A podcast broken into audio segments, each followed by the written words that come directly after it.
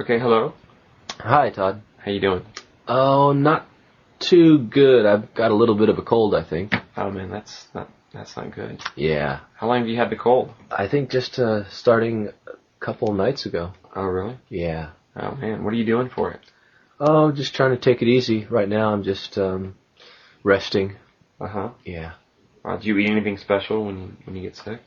Um, sometimes, uh, let's see, what do I eat? Uh, sometimes I eat uh, umeboshi.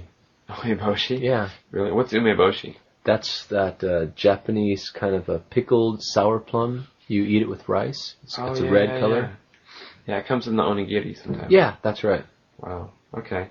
Um, well, what are your symptoms?